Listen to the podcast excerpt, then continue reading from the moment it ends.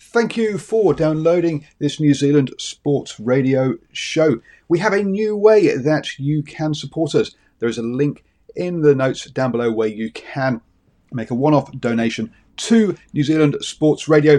Thank you for support and enjoy the show. I'm Sandra, and I'm just the professional your small business was looking for. But you didn't hire me because you didn't use LinkedIn Jobs. LinkedIn has professionals you can't find anywhere else, including those who aren't actively looking for a new job, but might be open to the perfect role, like me. In a given month, over 70% of LinkedIn users don't visit other leading job sites. So if you're not looking on LinkedIn, you'll miss out on great candidates, like Sandra. Start hiring professionals like a professional. Post your free job on linkedin.com/people today. When you're ready to pop the question, the last thing you want to do is second-guess the ring.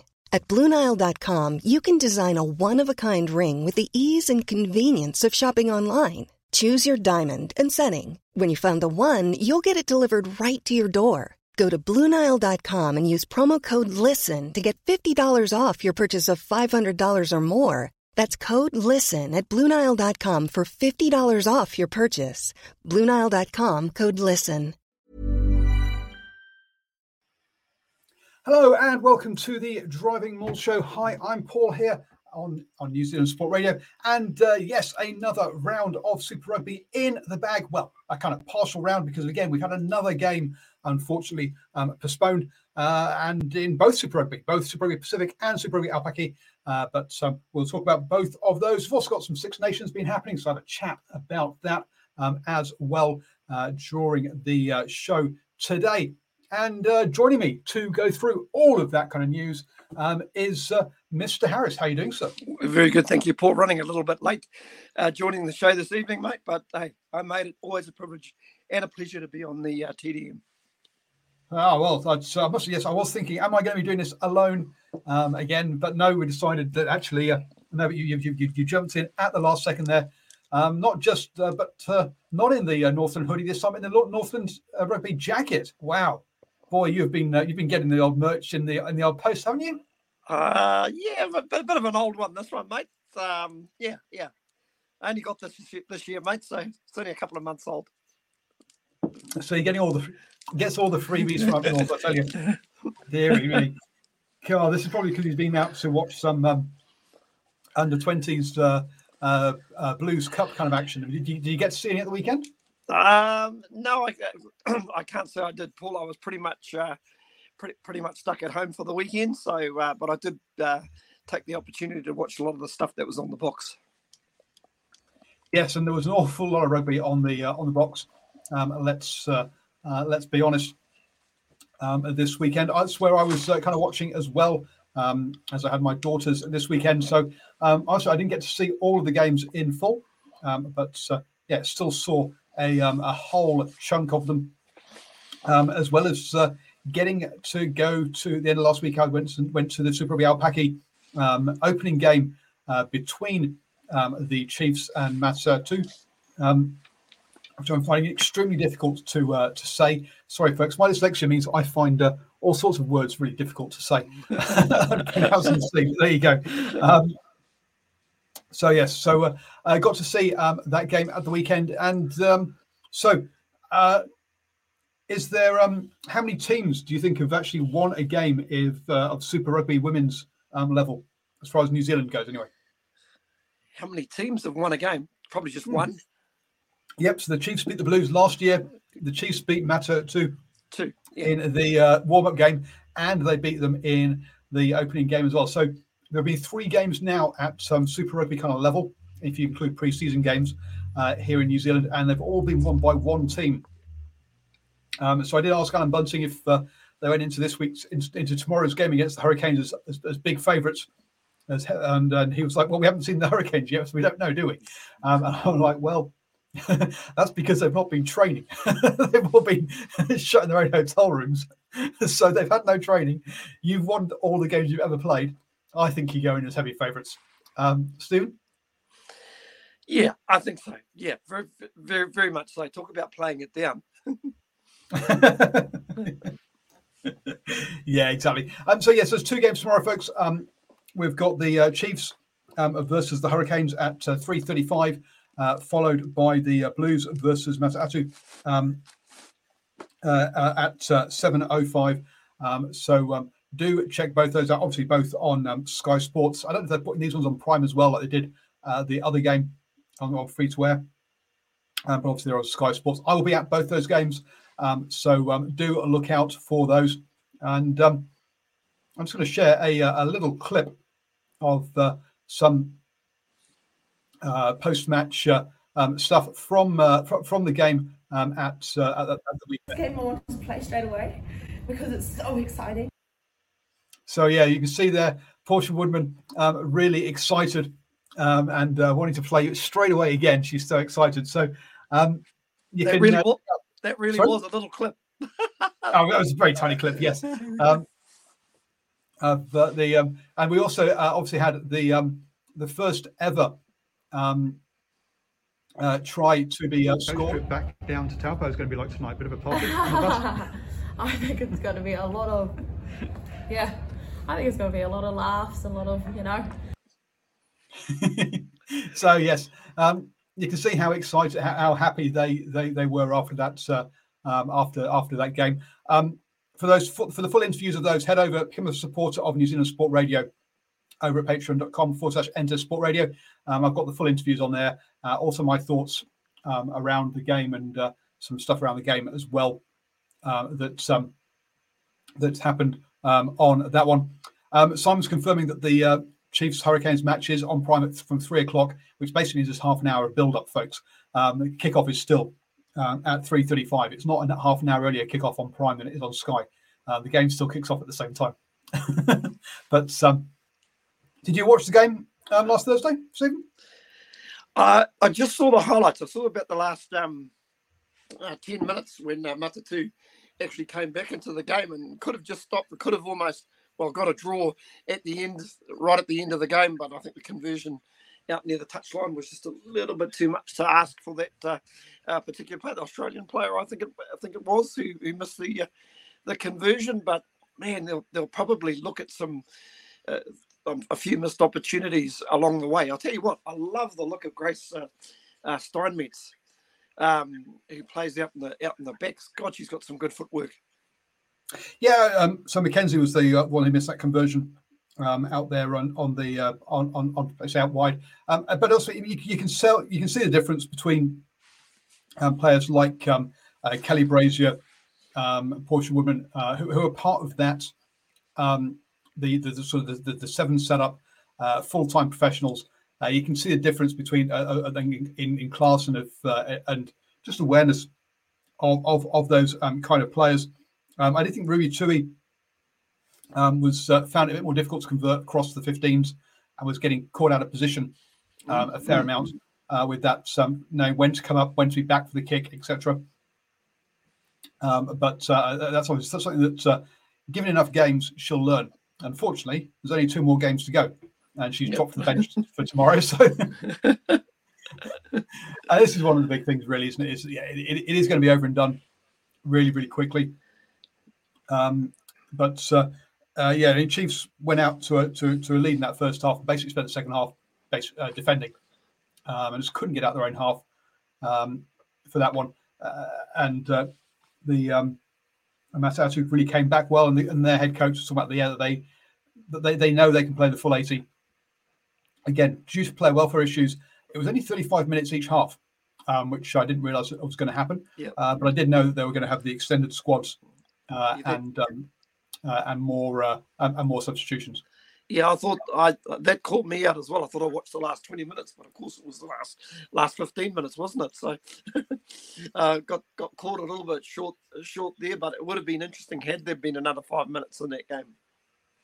Oh, absolutely. I think Matatū would have come through at the end there. I mean, a lot of defending, I say, by the Chiefs showed some real heart. But were running out of steam at the end. And look, folks, they played last Saturday. They played Thursday. They're playing tomorrow, so Tuesday, and then playing Sunday again. So it's a lot of games in a short period of time. You've also got the Hurricanes, who have basically got to be shut up in their hotel rooms, and reading reports about their their media session today, where they're saying, yeah, 4 days ago this game was not going to be happening tomorrow. So it's it really is last minute thrown together. The Blues also didn't have enough fit players for the for a preseason game either. So look, there's been a number of just getting this happening. Now, why not just delay the whole thing? Well, because all these people are actually have got day jobs, and there's only so much time they can take off from work to be at a tournament like this. They are down there in Taupo. So as I say, follow me and become a supporter. I'll be doing a bit of a kind of sort of podcast about my kind of a day at the rugby from me, and whereas I'll sort of talk about my entire day really leading up to that. So become a supporter over at New Zealand Sport, over at patreon.com/NZ Sport Radio. But Super Rugby is where I think we'll be spending most of our a lot more games to cover at the weekend there. And Hayden, yep, we'll go well. You go well too, mate. Don't forget, folks, actually, yeah, do following us at Driving Maul on Twitter, New Zealand Sport Radio on Facebook and YouTube. We're live at 8 p.m. every evening. Sorry, 8 p.m. every Monday. Not every evening, 8 p.m. every Monday. I couldn't do that. Not every evening. And you can also listen to the podcast and search for New Zealand Sport Radio on your favourite podcatcher as well. For that's all the socials kind of stuff that I've was listening to podcast today and thought, I don't say that at the beginning. No one knows where to go find us. They have to stumble on. Oh, dear me. But the weekend from a Super Rugby point of view kicked off with the Blues versus the Highlanders. And Stephen, we talked about the previous weekend where the Hurricanes versus the Highlanders was perhaps the worst Super Rugby game we've seen in kind of living memory, and you were on our old group chat going, "Geez, this isn't so good." In the first half, and then suddenly in the second half, some rugby actually happened, which was it really did turn around, didn't it? Yeah, it was pretty crazy. I suppose we should maybe at least cut the Blues a little bit of slack. They had a few some really really late-ish changes that pretty much happened that afternoon, so that probably wouldn't have helped them, but boy, there were times they looked like they met in the car park, and that's certainly not taking anything away from the Highlanders. They had that one real opportunity, but once again they were hurt with injuries during the first half, losing Thomas Umaga-Jensen, who looked really really good when he was on the field, and also a bit of an injury to Connor Garden Bashup. So there was plenty of disruption for the Highlanders as well, but whatever was said at the break, it just came out. It just seemed as though both sides came out and played a little bit more rugby, but the Blues played more of the rugby than the Highlanders did. Yep, picking up 4 tries in that second half there, a couple for Tane Plumtree, who had a real cracking game. He really did stand out. Someone who obviously his name he's got a family name that's pretty famous already, and starting to live up to that. Been kind of flying under the radar a bit I think that was probably his breakout game with this one. And you're right. Look, all the teams are suffering with COVID as well as injuries, folks. Brad Weber could have a stretch apparently have played at the weekend, listening to the post-match that Clayton McMillan gave. But they decided to trust their squad. But again, I think he must have had some sort of COVID thing that meant he disappeared and wasn't available for some time. And look, folks, we're also seeing kind of how thin these squads are. Sure, the Hurricanes have been the most impacted one recently, with reportedly 20-odd players being sort of out through COVID, even though there's no official number from the team. But you look at the Blues. I mean, having to play Bryce Hean at 12, you're like, wow, this is a very thin squad when you're putting your wingers into 12. I think all the Super Rugby squads have got similar issues, Steve. Yeah, it's interesting. You mentioned somebody like Bryce Hean, because I just thought he was struggling in the first half, but boy, he like the rest of his team came out and looked a completely different player. But I suppose what tells you, Paul, how where they were going in terms of we talk about Tane Plumtree before. Remember, he played for the Blues 20s, but you also had Tavita Funaki, the reserve halfback as well, only a youngster, Joseph Ratumaveku Nepkins as well. So they had a couple of young guys also on the bench. Ioane Vikena was on the bench as well. So it just showed you that they actually had to dig deep. So I suppose from Leon McDonald's point of view, I think he'd be pretty happy with his young charges. And more importantly, that they were able to get the job done despite all the late changes. Yeah, no, absolutely. And as I say, every team is having to bring in players to a greater degree. You got to say actually that perhaps the Blues got off a bit lucky. 18 penalties, but only one yellow card during that game. 18, jeez, that is a lot. But they really did just dominate territory in that second half, which basically meant that they won the game there with that one. Yeah, and I was going to say, Paul, a couple of really good performances as well. Stephen Perofeta has been really good at fullback, slotted into that first five, and it's almost like he just didn't miss a beat. And, of course, Zan Sullivan, we know he's got a heck of a boot in his game, but we saw a little bit of his running game as well. But I thought there were also good performances there from Dalton Papalii, Tane Plumtree, and listen, just a bit of a thumbs up for Kurt Eklund, playing some really good consistent rugby at the moment, and Sam Darry, who we may have had a few little doubts about, especially during NPC last year, is just coming on nicely. Yeah, no, absolutely. I mean, the Blues are showing us what we kind of thought about pre-season, was that they were going to be one of the top three teams in this competition and challenging for it. Nocturnal Rights is saying, how blunt with the Highlanders' attack when you take out Peter Manga Jensen. Yep, they really are struggling for this one. So far, as he says, 6 tries so far for the Highlanders, and only one by a back so far this season. And the reason that I'm wearing my my Southland jersey was basically because the only good thing the Highlanders have done so far this season is actually have a good away jersey that's honouring the Highlanders. Yeah, look, it's been a very, very tough one. And look, if they don't win a game in this first half of the season, which is against all the New Zealand teams, they could be in trouble of missing out on the finals, folks. Yes, they might beat the Australian sides when it comes to that part of the tournament, but if they've lost all their games against the Kiwi sides, they're going to have no points in the table. So things starting to look really, really worrying for them.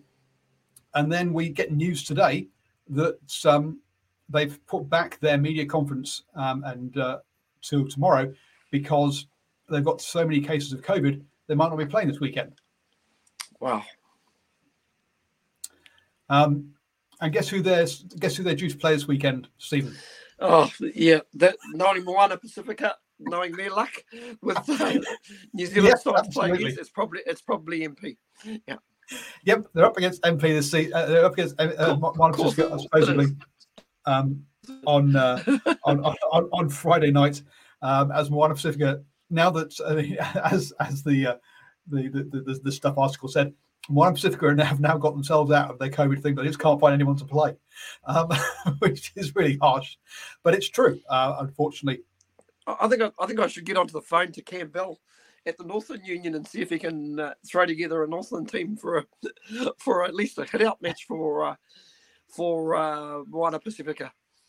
Well, you kind of say that, but Moana Pasifika is still basing themselves in Queenstown, because they've basically said, well, you know what? We've got a lot of this COVID thing in New Zealand at the moment. If we go home and mix with our kids who are going to schools, we're going to get COVID. And surprise, surprise, what's happened to the teams that have gone back to their homes? They're getting COVID. And one of these you had said was, yep, it was such a novel idea to stay in the same bubble down in Queenstown, wasn't it? Yeah, they shouldn't have moved. And you know, I think it was always going to be an issue once they started moving around, and that's exactly what we found. Yep. So I think it's just a matter of time, really, for when. Obviously, the Hurricanes have had to miss one already. We say it looks like the Highlanders are in trouble at the moment. And to me, it's a matter of time for the Blues, and the Crusaders have similar issues as well. It doesn't matter what kind of precautions you take at training, at home, if you're going to mix with family, and if you've got kids who go to school, there's a possibility of you catching it. So, as Simon says, he thinks they should have stayed in the bubble for another month. Look, I don't know how long it should have been for, but I think it is showing that, the bubbles are the way to make sure rugby sport actually happens. So we'll have to see kind of how this progresses. But yeah, the Moana Pacifica staying in that bubble down in Queenstown looks like to have been a very sensible move by them. Let's just hope they actually get to play somebody at rugby. I agree. So that's a kind of the opening game. Then we headed over the ditch for the Rebels versus the Brumbies, where I think essentially what we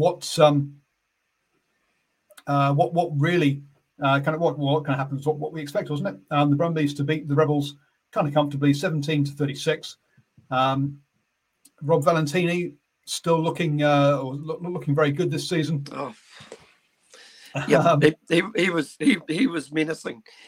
We know that he's a very, very good ball carrier, and he showed that. Scattered a couple of players on his way to scoring the was it the first try for the Brumbies, and basically never really looked back and was just pretty much outstanding for the rest of the game.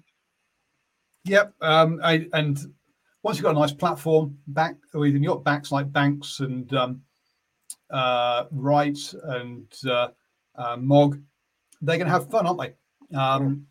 And boy, they did. A couple of tries for Wright, another one for Tom Banks. Look, I didn't actually step and watch this game, but I did. I caught the highlights, but what I missed out on was some of the fun and games that happened at the end, because the Brumbies picked up 3 yellow cards, 2 of them after time was up, because this one went on to the 86th minute when the Rebels couldn't get over the line. So something clearly was going on, and I think there's been some question marks about refereeing at this point and how things get slowed down and stuff. But look, I think the referees are really making a big effort this year to speed things up, Stephen. Yeah, very much so. Listen, just on the Rebels, I think they're a side that probably sticks to their structures, but unfortunately they just don't score any tries. They just, like, even the way they started the game, a lot of lateral movement. They'll go from side to side, win their rucks, but nobody's getting over the advantage line, and I think that's the real problem for this. Melbourne Rebels team, and once again, you sort of look at it, only 2 tries in the second half. But if you look at how much possession that they get their fair share of possession, but just not good enough to take those opportunities. I just wanted to quickly mention a player from the Brumbies who's just improving every outing, and that's Nick Frost, the very tall lock in the middle of the line out. Now, Nick Frost was part of the Canterbury under-19 team a couple of seasons ago. So he's another one that came through the Crusader system, although he is an Australian boy. But, gee, looks like he could go all the way to a Wallaby jersey. Yep, and I've got a funny feeling we'll be talking about another guy who came through the Canterbury system playing for a different Aussie province later on. Dr. Wright says that Ioni shows some go forward for the Rebels. But look, I mean, 2 clean breaks to 8 shows you that, that they really, whilst they had their fair share of territory and possession, they just didn't break the line often enough to cause the Brumbies any issues. I followed up that one with an absolute cracker that ruined my picks for the weekend, because even though I might live in Chiefs country and get to more of their games than anyone else's, I just could not see them beating the Crusaders down in Christchurch. And boy, oh boy, went right down to the wire with this one, with a try after the 80th minute to Perhipi to win it. But boy, oh boy, cracking game, Steve. It was a very good game, and once again, it looked like one of those games with about 10 minutes to go. Once again, the Crusaders are going to find a way to win the game, but credit to the Chiefs, they stuck to their attack. They kept attacking, and I must single out a player who, when I first looked at these two teams, I sort of questioned whether Bryn Gatlin really was the pivot to guide this team around. But I reckon on the night, come the end of the 80 minutes, I reckon he might have got the better of Richie Moanga. He did in the scoreboard. That's for true. And look, he's doing it because Josh Ioane isn't available. Let's be honest on this one. And I did think missing Brad Weber, Josh Ioane, that the Chiefs were going to be in a bit of trouble with this one. But Xavier Rowe, and then also coming off the bench, Ratima also played really well.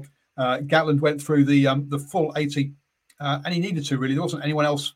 Again, because these squads are so thin, you're looking around at that one going, wow, they don't have a proper 10 replacement. Rivers Rehana could do, but he plays more 15 than 10, to be honest with you. So, again, another one where we're thin. We're already seeing how thin some of these squads are. I mean, some of them are very deep in various places. Like, the Chiefs' locking stocks are fantastic, but in other places they have an injury and you're like, whoa, who's going to come in? I guess Xavier Rowe last season was his first season with the Chiefs. He was the senior scrum half in pre-season, because Brad Weber, being an All Black, basically didn't turn up until about 2 weeks before kickoff, because that's what the All Blacks do. And Cortez Ratima, this is his first time at Super Rugby, and then they had another young guy out of Taranaki, and you're like, wow, your senior scrum half in pre-season has got one Super Rugby season under his belt. Ouch. I was about to say, the way Cortez Ratima came out and played, it was almost like he was playing his 20th or 30th game of Super Rugby. He just looked so comfortable when he came on, and I think he just added a lot of spark and just created a little bit of a combination with Pita Sowakula as well. Sowakula, I thought, in the first half was okay, but in the second half, just superb. And I just wonder if that was having somebody like Ratima, who's a renowned runner of the ball, and we saw that a couple of times. Look, he just looks a ball of muscle, and I thought he was very, very good.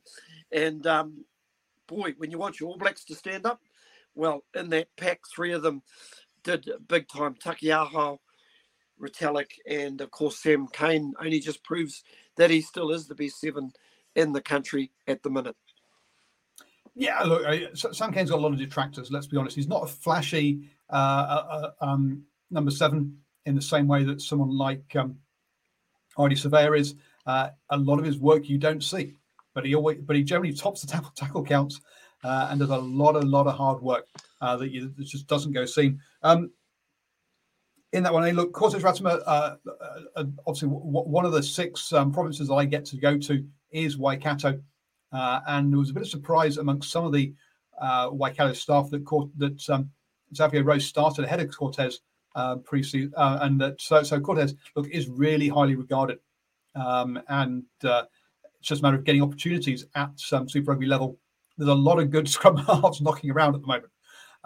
When you got players like Fakatava, Triple T, who are both kids still, or very young players at the moment. So look, whilst I think if probably 12 is an area that New Zealand and perhaps actually rugby globally has got very few players out at the moment, 9 is a place that is absolutely stacked with good players there at the moment.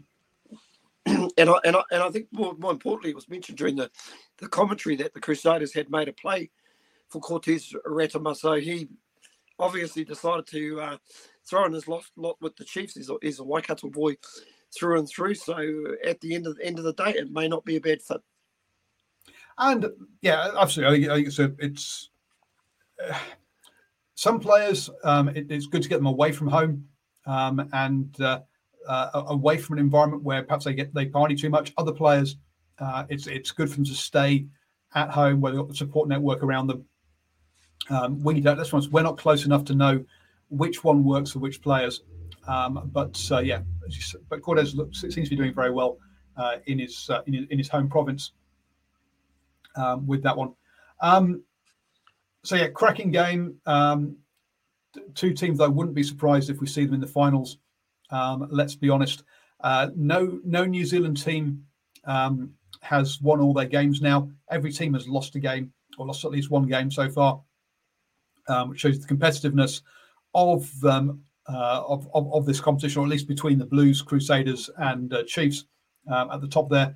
We'll get to see, I guess, how the Hurricanes are going because it'll be interesting. I've taken a week off. And what kind of team are they going to be able to put together for this weekend? Who knows? Paul, I was going to say, it's not a bad night at the office when Will Jordan's name doesn't get mentioned too often when you're playing the Crusaders. But, he's always a source of attack for the Crusaders, and he always creates plenty of problems. Just originally in the first half, Chiefs a little bit guilty in terms of kicking to him. But then they realised, you know what, we'll just kick long and behind him and just get a good chasing line. So I was really impressed. I was also impressed with Ethan Blackadder as well. I thought in a losing team, he always puts in an honest effort. Yeah, no, absolutely. He's a player who really has come through and is, I guess, it's going to come down to what the All Blacks want from their number 6 as to is he the right style of player? Is the balance across that the back three correct? Let's suppose Artie Surveyor is probably going to be playing 8, and you're probably going to have Sam Kane at 7. So, what do you need from your 6 to balance those two out? Yeah, really the big question mark, and he could be the right kind of player. Mm. Moving on from that game, then to after that one, we had the Reds versus the Fijian Drua. Now, another one that I'll be honest, I didn't stay up and watch, but listening to all of the kind of the noise on social media afterwards was people just bigging up how wonderful the Fijian Drua had been in this game. And when I sort of went to look through at the highlights and things, it was like, well, the Reds kind of had this game in the bag. And seemed to be in control the whole time until until the Fijian Drua managed to put 3 tries back to back. I mean, it was 28-9 at one point, and you're thinking this game is done and dusted, and you can imagine the Reds kind of switching off at that point. Yeah, I think Brad Thorne and his coaching staff obviously thought the same thing as well, Paul, because they made a whole host of changes with 15 minutes to go. Tackling off the likes of James O'Connor, who we know how is important to that team, but it was just enough of a sniff for the Drua to get their dander up. And I'll tell you what, a real big change, and it's been a good pickup for them, is Frank Lomani, their international halfback, who we've seen before in an Australian team. I can recall him running around for the Melbourne Rebels. I think it was a couple of seasons ago. He just created a lot of spark, and once they got their offloading game going, boy, they scored some wonderful tries. And I think it was just the spectacular nature of those tries, Paul, a couple of them from from long range, and boy, it was a real good watch. And I think it's something we all enjoy about the Pacific Island style of rugby. Yeah, absolutely. I mean, they did manage to even things up to 28 all. So suddenly, 27 unanswered points were scored from them. Is that right? No, 20, whatever it was. 19 unanswered points. That makes sense. That's better. 19 plus 9 makes 28. 19 unanswered points did to come back into this one. And you've got to say that not Hunter Paisami. I've gone blank. I'm trying to think of who the fullback was. Pataya. Boy, he put in a very important tackle in a position that a lot of people think he is his best position, and that number 15 Wallabies jersey. I mean.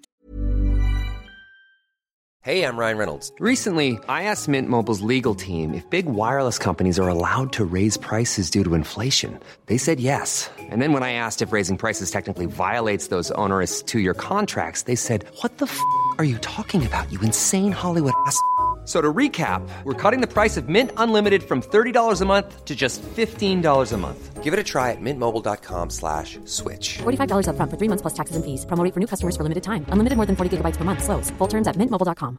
Mom deserves the best, and there's no better place to shop for Mother's Day than Whole Foods Market. They're your destination for unbeatable savings, from premium gifts to show-stopping flowers and irresistible desserts. Start by saving 33% with Prime on all body care and candles. Then get a 15-stem bunch of tulips for just $9.99 each with Prime. Round out Mom's menu with festive rosé, irresistible berry chantilly cake, and more special treats. Come celebrate Mother's Day at Whole Foods Market.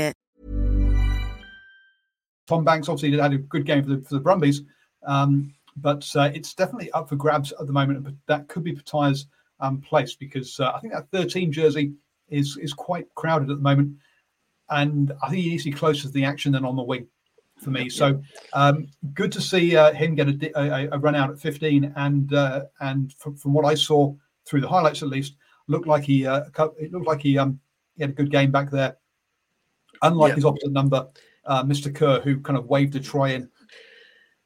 Yeah, I think it might have been written. He probably wouldn't want to look at the tape of those particular efforts, and he could probably learn something from Jordan Pataya, his tackle on Ratuvai. Ratuvai obviously had a little bit of inside support, but decided to go for the big bump, but got bumped over the sideline himself. But he got a little bit of his own back a few minutes later by hitting Pataya in a tackle just as he got the kick away, and I think it tickled up his ribs a little bit as well. Just on Hunter Paisami, just an absolute beast on the night with ball in hand. The man is a handful, whether he's got the ball in hand or whether he's defending. But listen, all in all, a really, really enjoyable game, and probably the one that the Drua will look at. It just got away with them from the end. Of course, Uru, who's a Fijian man himself, scored the winning try for Fiji, and then basically rubbed it in even more by winning the line out that the Fijian boys lost. And they were basically interviewing him at the end of the game, and he said, listen, I always watch their eyes, and he had a funny feeling they were going to throw it to the front, so he basically shunted himself up to the front, got ahead of the jumper, and it was pretty much good night, nurse. So I think a very relieved Reds outfit, who were probably expected to win, a lot more comfortable than the final score ended. Absolutely, and they were winning comfortably. Let's be honest, until 50 minutes from the end, when this shows you how dangerous this team is. If you're going to switch off, they will. They can play. And they will play if you give them time and space, and so that's that's what the Fijian Drua did, and I think the Reds won the game, and the Fijian Drua won the fans, as they kind of say. But look, to get within one score of the champ of the Super Rugby AU champions is a very good showing in their first year. So you've got to say chapeau. That's a cycling term, but hat tips to the Drua. They've great performance from them. Finally, then, on Sunday, we had the Waratahs versus the Force with what has been, I guess, two sides that we've been kind of impressed with this year compared to preseason expectation. We kind of knew the Force were going to be better this year because they had a proper preseason. The Waratahs, though, have definitely surprised and impressed me with their improvement on last year. And this game, wow, the Force should have won this one.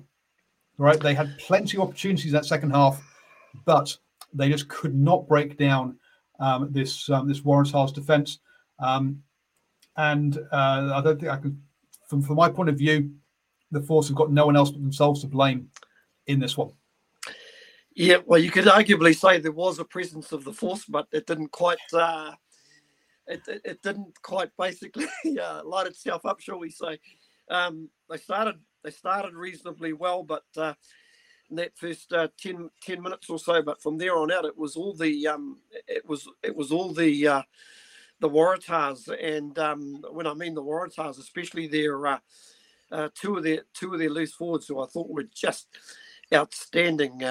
Harris at number 8, Gamble, and Sinclair, who's filling in for Swinton, very, very good. And of course Holloway, who's a former number 8, number 6 himself. He plays 6 mainly, yeah. In the middle row these days. Once again, just outstanding. Just gave them a lot of go forward. And listen, we were able to, for one of the few times, actually see the skills of somebody like Will Harrison at fullback, who, you know, I hadn't really seen a lot of his running game, but boy, showed that he's got good footwork and just got himself in the right positions at times. And of course, they took their opportunities. And like the Drua Reds game, looked to have that game wrapped up. But definitely, what you say, Paul, that last.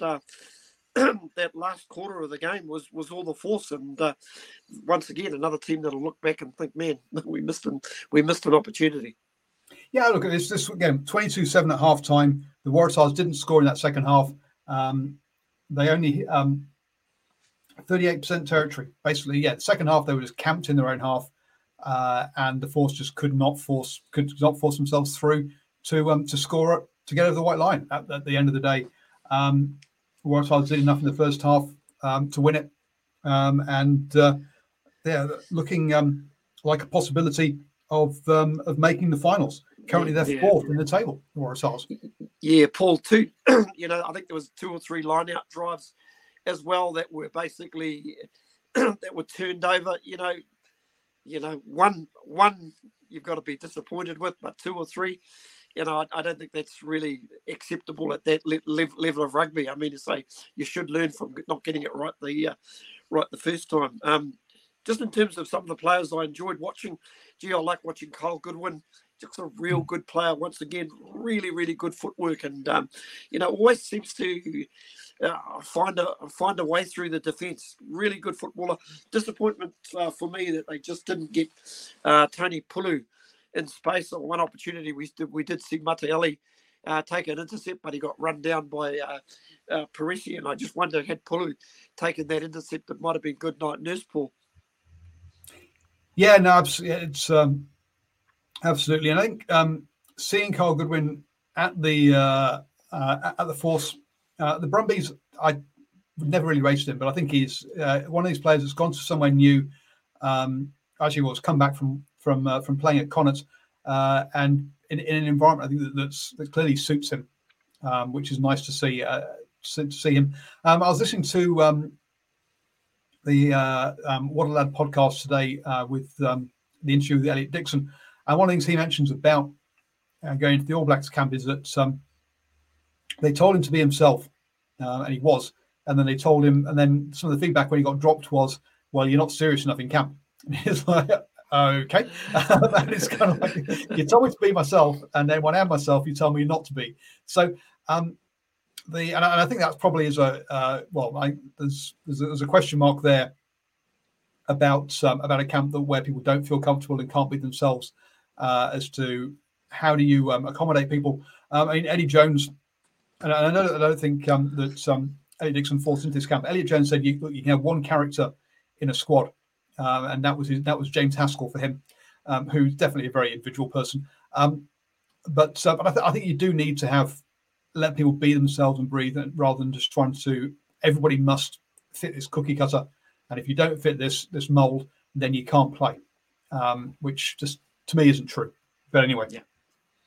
I was going to say Paul, every team's had them. I remember the Blues with Ranger, Crusaders with the late Norm Berryman, ironically a couple of Northland boys. I know we're not all fun guys, I can tell you that. Yeah, it's interesting. I do agree. Every team's got to have a different mix, and if you've got a couple of characters in the team, that's a good thing. Yeah, and look, Clayton McMillan showed his frustration at Arcoy. There's a guy who really showed last year that he is a Super Rugby lock. Absolutely. I'm not whether he's an international lock, I don't know, but he's definitely a very good Super Rugby lock. But during training, he smiles and laughs, but clearly puts in enough training to be able to perform at the weekend. Because let's be blunt, you cannot perform at the weekend if you have not trained properly. It doesn't matter what you. And it's a matter of sometimes, as Alex wanted to do, my way of dealing with pressure is to smile and laugh, and that's how I don't get angry and get into fights and games. I smile at people. So it's a matter of being able to for coaches to be able to deal with different personalities, and just say, look, people don't have to all be the same. But clearly, I say Goodwin looks like he's in a place where he's really enjoying himself. So that's kind of the weekend of rugby. One of the interviews I'm trying to get is with Pita Sowakula, because there's a player that we kind of mentioned him earlier, but 2 years ago kind of burst onto the scene, and we suddenly were like, who's the replacement for Kieran Reid? And we kind of had Makaleti Tu'u, Sowakula, and Hoskins Tutu all come through at the same time. A couple of seasons ago, last season, Makaleti Tu'u kind of and Sowakula both had quieter years. I think it's fair to say, and didn't progress in the kind of way that we kind of the bunches were perhaps expecting. This year, Sowakula really has hit the ground running at the beginning of the season. So I'd love to understand, what has he done during the off season? Is it something emotional that's working? Is it something that's physical, these changes, training technique? Is it a mental approach to the game? Because he's done something clearly in the off-season that means that he's actually able to play his best rugby at the moment. Well, one question I'd love you to ask him, Paul, because he seems to play all his game, whether he's playing in the amber and black jersey for Taranaki against Auckland, or indeed whether he's playing in the Chiefs jersey against the Blues, but he always seems to play really, really well against Auckland-based sides. So I'd love to know what that is all about. So he definitely plays like he's got a little bit of a chip on the shoulder, and it's, I think, what he just showed on Saturday evening against the Crusaders, and just getting a little bit of consistency into his game, and of course terribly dynamic off the back of the scrum. We know how, and that seems to be a real thing with number 8s at the moment, is that just that dynamic carry off the back of the scrum. Even if we quickly switch back to those Aussie Super games, we saw Harry Wilson dynamic off the back of the scrum. Harris for the Waratahs, boy, these guys are just so quick over the first 10 metres. Can be a bad thing as well, Paul, especially when you run away from your support. Well, yes. Players who know when to slow down. It's amazing what a great skill that is to let your support catch up with you, definitely. So folks, that's that's our kind of little sort of chat, what we've seen from the last round. Let's look forward then to the next round. Now there's been a reschedule, folks, with the Hurricanes being given an extra day to prepare for their game against the Chiefs. That game has been switched to Sunday, and the Crusaders versus the Blues has moved to Saturday. But let's give you our predictions now then for the games. First up then, assuming that it actually goes ahead, because obviously we've been talking already about the fact that Highlanders have got COVID issues, and well, they'll be able to put a team together. Highlanders versus Moana Pacifica. With that news, And with the way that Moana Pacifica defended against the Crusaders, I'm tempted to go Moana Pacifica by 3 on this one. I'll go the other way around, Paul. I'll go the Highlanders. I still think they should still have enough quality to beat Moana Pacifica. They wouldn't want to be the first New Zealand team to lose to MP. I think they'll get the job done, and I'm going to go 12 and over. 12 and over? Wow. The Highlanders so far lost. So the record this so far has been they lost the Chiefs by 10 points, the Crusaders by 15, the Hurricanes by 7, and the Blues by 12. Yes, they should have too much for the for Moana Pacifica, but I'm going to say with that COVID issue, my $3 is going on the men in blue. Actually, they're both in blue, aren't they? Sorry, the Moana Pacifica boys in blue.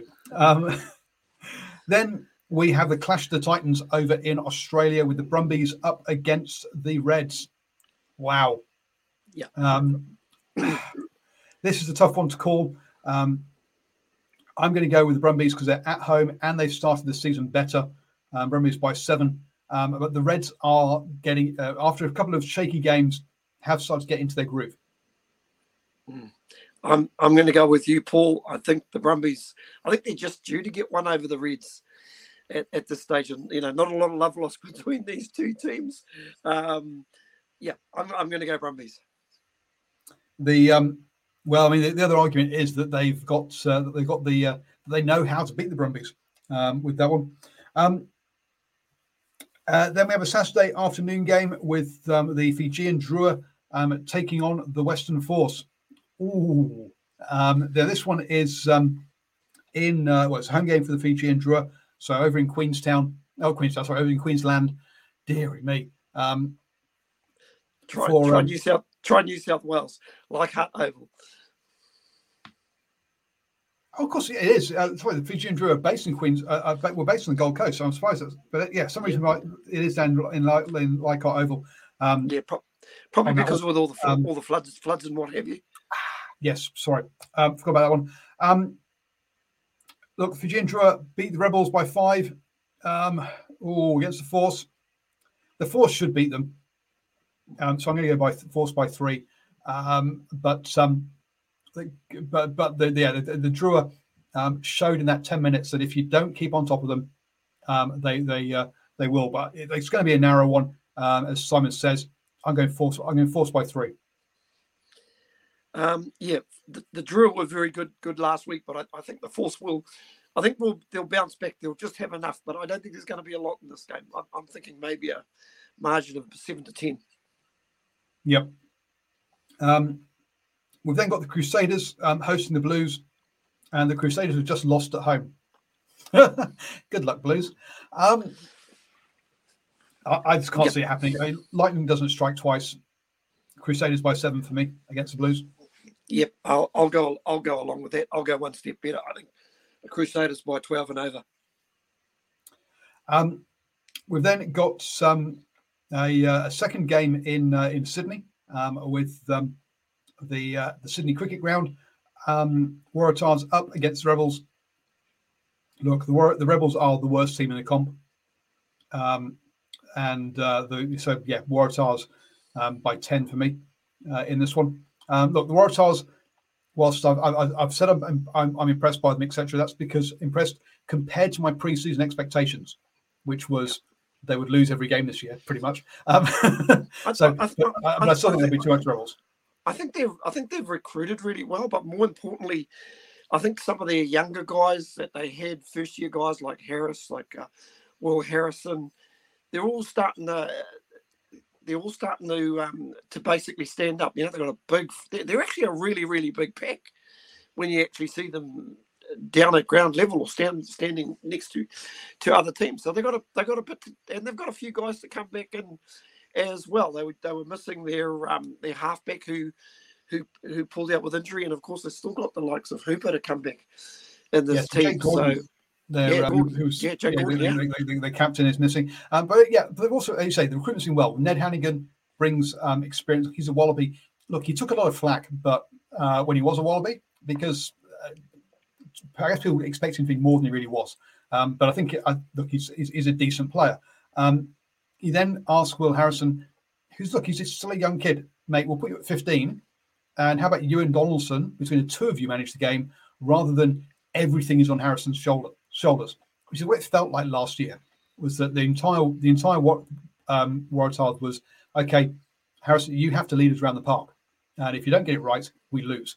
Whereas I think that's... So I think that balance has been good for them. So yeah, so Waratahs by 10 for me. Finally, then the Hurricanes versus the Chiefs. Look, who knows what kind of team the Hurricanes are going to be able to put out, put bluntly, and what kind of shape are these players going to be in after they've come back from COVID. So irrespective of anything else. You've got to back the Chiefs in this one. I'm going Chiefs by 10. Yeah, I think they'll want to keep it going. That victory over the Crusaders is just going to give them so much confidence. I would imagine they'll probably have a few bodies back as well. I think that's the other thing that we kind of understated with that win against the Crusaders was the guys that they had missing, and when you consider they had the likes of Nankerville playing on the playing on the wing there. Obviously, Gatlin is not their number 110. It's pretty impressive. Yeah, and look, and when we say that, the again, this is another one of those things about I keep saying about how thin these squads are. Alex Nankerville is a really good Super Rugby player, but he's a really good 12 and 13. He is not a 14. He's not a winger. Let's be honest about it. But he did a decent job, considering what he was. Yeah, the thing he was put into. We also had some Six Nations then to have a chat about. The fourth round, heading into the last round at this coming weekend, which for those of you that don't like to sleep will be an absolute humdinger. Because this weekend we have Wales versus Italy at 3:15 in the morning, followed by Ireland versus Scotland at 5:45 a.m. and then France versus England at 8 a.m. on Sunday morning. So a cracking lineup there. But let's just quickly look over the games from the weekend. Wales lost to France 9-13. Now, I think a lot of us expected France to win by more. And looking at that scoreline, you'd say, wow, Wales are in this. But in reality, France got in front and they never really looked like not being in front. They didn't run away with it, but it's one of those ones where it's, they always look secure. Yeah. It was, it was one of these games where was probably played between the two 22s as well. You know, a lot of high kicking, and I just thought, France really just did enough to sort of dominate that area. The one clear chance that Wales did get was from a cross kick and an inside pass. Had it gone to hand, I think it might have been Jonathan Davies put the pass down. Who knows what would have happened? But in reality, did they deserve to win? I kind of disagree with Dan Biggar, the skipper of the day, who said, he thought they did enough to win. No, you didn't. I don't think you did enough. enough to win. Although there was some really memorable. I thought some really memorable performance. Toby Faletau, I thought, was very, very good on the day. Like the look of the halfback, which for Wales, who just escapes me at the moment, but he's a heck of a good. Thomas Williams, isn't it? I think. Yep, Thomas Williams. Very, very, very good runner, but. All in all, we just never really saw enough of the outside backs. Probably the best man, Cuthbert, who was pretty good while he was on the paddock. Not much more than that. As for France, not a bad thing when you can play. I'm just trying to look for a good word to actually come up with, Paul. Where they kind of play within themselves. Yeah, and they pretty much did what they had to, to the point where, even DuPont and Intermac didn't really stand out, if you know what I mean. It was just one of those games. Yeah, well, yeah. Again, where they didn't quite click, but they still had enough, I say, to stay. I mean, Felipe Faletau has come back from injury. He's had like three. I think it's his third or fourth game back, which shows what a class player he is. Josh Navidi as well. It's only his second game back, I think it is, from injury. So Wales getting a few players back from injury. Look, Cuthbert, a player who was one of the most hated figures in Welsh rugby. His renaissance has been fantastic, and it's great to see. He never was as bad as people suggest. Even if I did hear a story about when he was in Hong Kong with the Lions and was out on the piss until like 5 o'clock in the morning, ahead of the game against the Barbarians, a game I went to, and a game that really was a total waste of time and I would never go to again. But just two on side. But anyway, yeah, happy for Cuthbert, considering that flack he's taken historically. Italy versus Scotland, 22-33. Look, yeah, Scotland, Italy have had too many injuries to be competitive at this point, unfortunately. I've not seen the game, but the scoreline doesn't particularly surprise me, and it didn't blow out. So well done to Italy for keeping it sensible, even if they did have a try as the Hooter went. Yeah, I think they're up. Scotland were up 33-10 with about 20 to go. Unloaded the bench, and listen, credit to the Italians. They come back and scored a couple of tries, but like you say, a really late one, which gave them a lot more respectability. Yep, and then England versus Ireland. Look, dead set red card all day long. If you're going to tackle with your head at someone else's height and you headbutt them, however intentional or unintentional, you're going to get a red card. Ryan went off the pitch, didn't come back off, didn't come back on. A player who has is a wonderful player. I mean, had some sort of record like 20 or 30 odd games with Leinster and Ireland without losing. Was a fan. But has had some serious concussion issues, and this is another one to add to that. It was one of the things that many didn't go on the Lions tour. Yeah, dead set red card. I don't see what anyone has got any problems with that.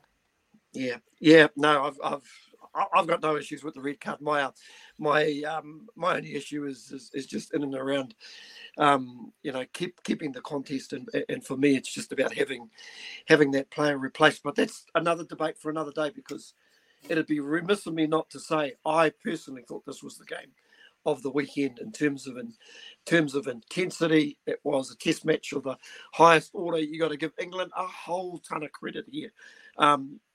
To have stayed in this fight against what is a very, very good Irish team at the moment. And I must admit, with 19 minutes to go, I thought the upset was on the cards, because where England were basically winning the battle, they were winning the aerial battle. And that was basically keeping in the game. And, for them to stay in the game, you've got to have your world-class players stand up. And in that case, that's exactly what England had. The likes of Mario Otoji was just absolutely sensational. Jamie George, I thought, was very good, but I thought the English scrum, despite being down a man, just really, really impressive at scrum time. And if you're an English supporter, it's a performance you should be really, really actually quite proud of. I mean to say, sometimes that final scoreline, that final try at the end, I thought to myself, probably just blew it out a little bit more than what it was. And I'll tell you what, with 20 minutes to go, if you looked around at the coaches, we all know how stoic Eddie Jones is. Well, if you looked across to Andy Farrell, well, jeepers, I'll tell you what, his face was almost cast in stone. And I think that just shows you how concerned they were with 20 minutes to go. Yeah, it was 15 all at that point. I'll be honest, I gave up at halftime and went back to bed. They needed to sleep, but England kept themselves in it. But I always felt that Ireland would, with the extra player, would come through in the end, which is what kind of happened with sort of those 17 points in the last 15 minutes, which, as you say, which made it balloon out. But that's what happens when you're having to do all the extra work for an extra player, is that you run out of steam at that point, and. And good sides will then find their way through. And Ireland is a good side. And that's what Ireland They actually showed some composure. It would have been easier to have lost your composure, but a couple of changes. They brought Connor Murray on. Once again, we know what a good high kick game he's got. They won a couple of key battles, and of course they moved a little ball, a couple of inside passes, and one player who I am so impressed with. He was so good against the All Blacks. He scored that wonderful try when he carried is Caelan Doris, who's only 22, 23 years old, former Ireland under 20, plays for Leinster. Jeepers, at 6'4". This kid's got a really, really big career in front of him, and I think he fully appreciates the way the modern game or the way the modern six actually plays. Very, very good performance. But you speak of other good performances, probably Jameson Gibson's Park's best performance in an Irish jersey. I'm pretty sure, though, Andy Farrell probably wasn't overly pleased with him when he took a quick tip when the score was, I think it was 15-all, and it amounted to nought. But I'm saying that he took a quick tap in the first half, which resulted in a try to Hugo Keenan, and also James Lowe. Is he the one that got away from New Zealand rugby? Well, I'll tell you what, he's showing he's got a good skill set for international rugby, especially with that left foot, and he's just taking every chance. And I think probably at the end of the day, I think Ireland won't be completely happy how they won, but I think they'll be more than happy that they got the job done. Yeah, exactly. They got the job done. They're going to this last weekend, and so let's run through those three games. I mean, Wales versus Italy. Look, Italy just sort of lost by 11 points to Ireland at home. Wales, they've got to travel to Wales, so you've got to put Wales by 15 for me on that one. What's your number? Because let's be honest, Wales have got to be. Yeah, I think that's a good number, Paul. I'll go 18 plus. Ireland then play Scotland, who have been a bit up and down. I mean, look, at home they've been they beat England by 3, but have lost to France at home. But again, they got behind and we're never going to catch up. They lost away to Wales by 3 points. This Ireland side is way better than this Welsh side. So I'm. Yeah, comfortable to put Ireland by 10. And again, perhaps I should go a bit more than that. No, I'll go with that. I'll go 12 and over. And then you got France up against England for the Grand Slam. So far, they've beat Italy by 27 and Ireland by 6 at home, and away Scotland by 19 and away to Wales by 4. Look, I can't see them having another quiet game like they did against Wales. This is at home, in front of their own crowd, up for the Grand Slam. France by 15. Yeah, they'll definitely know what they have to do, and I have a funny feeling that the only thing for the French will be the pressure, knowing that they have to win. Paul, I think the good thing for England's point of view, they're out of it, so they can go there with nothing to lose, and basically play with gay abandon. I suppose the only thing for the English. Just in terms of the physicality of the game that they played against Ireland, how much have they got left in the tank after that performance? So based on this, listen, the French haven't won the Grand Slam for how many seasons now, Paul? Lots. I think there could be. I think there could be a party in Paris on Saturday night, mate. I think there is now. If you look at the using Super Brew, look at the historic results, you can see that the French wins haven't been that frequently over recent history, and their biggest win has been by 7 points. However, this is a team that's maturing, and I think now is their kind of time, or from, well, I think it take a lot of people are talking about them being favourites for every World Cup, but I think it's perhaps a little bit premature because it's not done it at that level before. But so perhaps 15 is a bit high, or perhaps I'm just a depressed Englishman who is knows that he's going to lose, which is a bit of a problem. Cool. That's how things are. So I will be at the Super Rugby Aupaki tomorrow. So become a supporter over at the patreon.com/NZSportRadio for all my coverage of that and that my day out at the rugby podcast. I'll also be there on Sunday as well for the final round of Super Rugby Aupaki as well. So look, do help support me, folks. Petrol is not cheap at the moment. Let's be honest, even with whatever announcement has come out today. So it's going to cost me a bunch in petrol just to get to Hamilton and back again on both those days. So if you can support me, that'll be much appreciated. And Stephen, are you another day at home on the sofa watching rugby?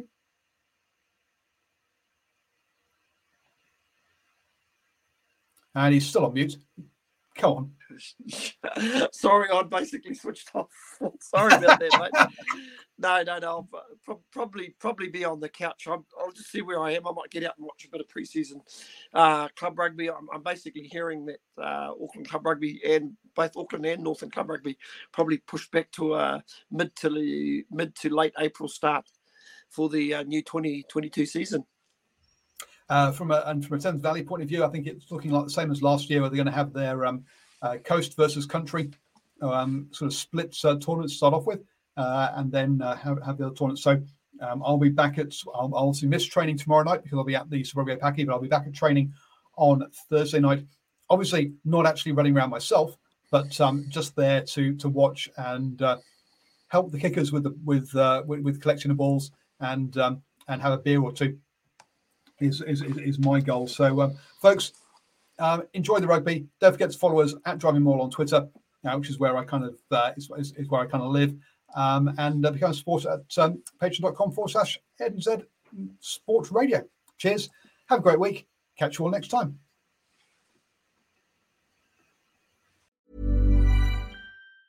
Want flexibility? Take yoga. Want flexibility with your health insurance? Check out United Healthcare Insurance Plans. Underwritten by Golden Rule Insurance Company, they offer flexible, budget-friendly medical, dental, and vision coverage that may be right for you. More at UH1.com. Planning for your next trip? Elevate your travel style with Quince. Quince has all the jet-setting essentials you'll want for your next getaway, like European linen, premium luggage options, buttery soft Italian leather bags, and so much more. And it's all priced at 50 to 80% less than similar brands. Plus, Quince only works with factories that use safe and ethical manufacturing practices. Pack your bags with high-quality essentials you'll be wearing for vacations to come with Quince. Go to quince.com/trip for free shipping and 365-day returns. Mom deserves the best, and there's no better place to shop for Mother's Day than Whole Foods Market. They're your destination for unbeatable savings, from premium gifts to show-stopping flowers and irresistible desserts. Start by saving 33% with Prime on all body care and candles. Then get a 15-stem bunch of tulips for just $9.99 each with Prime. Round out Mom's menu with festive rosé, irresistible berry chantilly cake, and more special treats. Come celebrate Mother's Day at Whole Foods Market.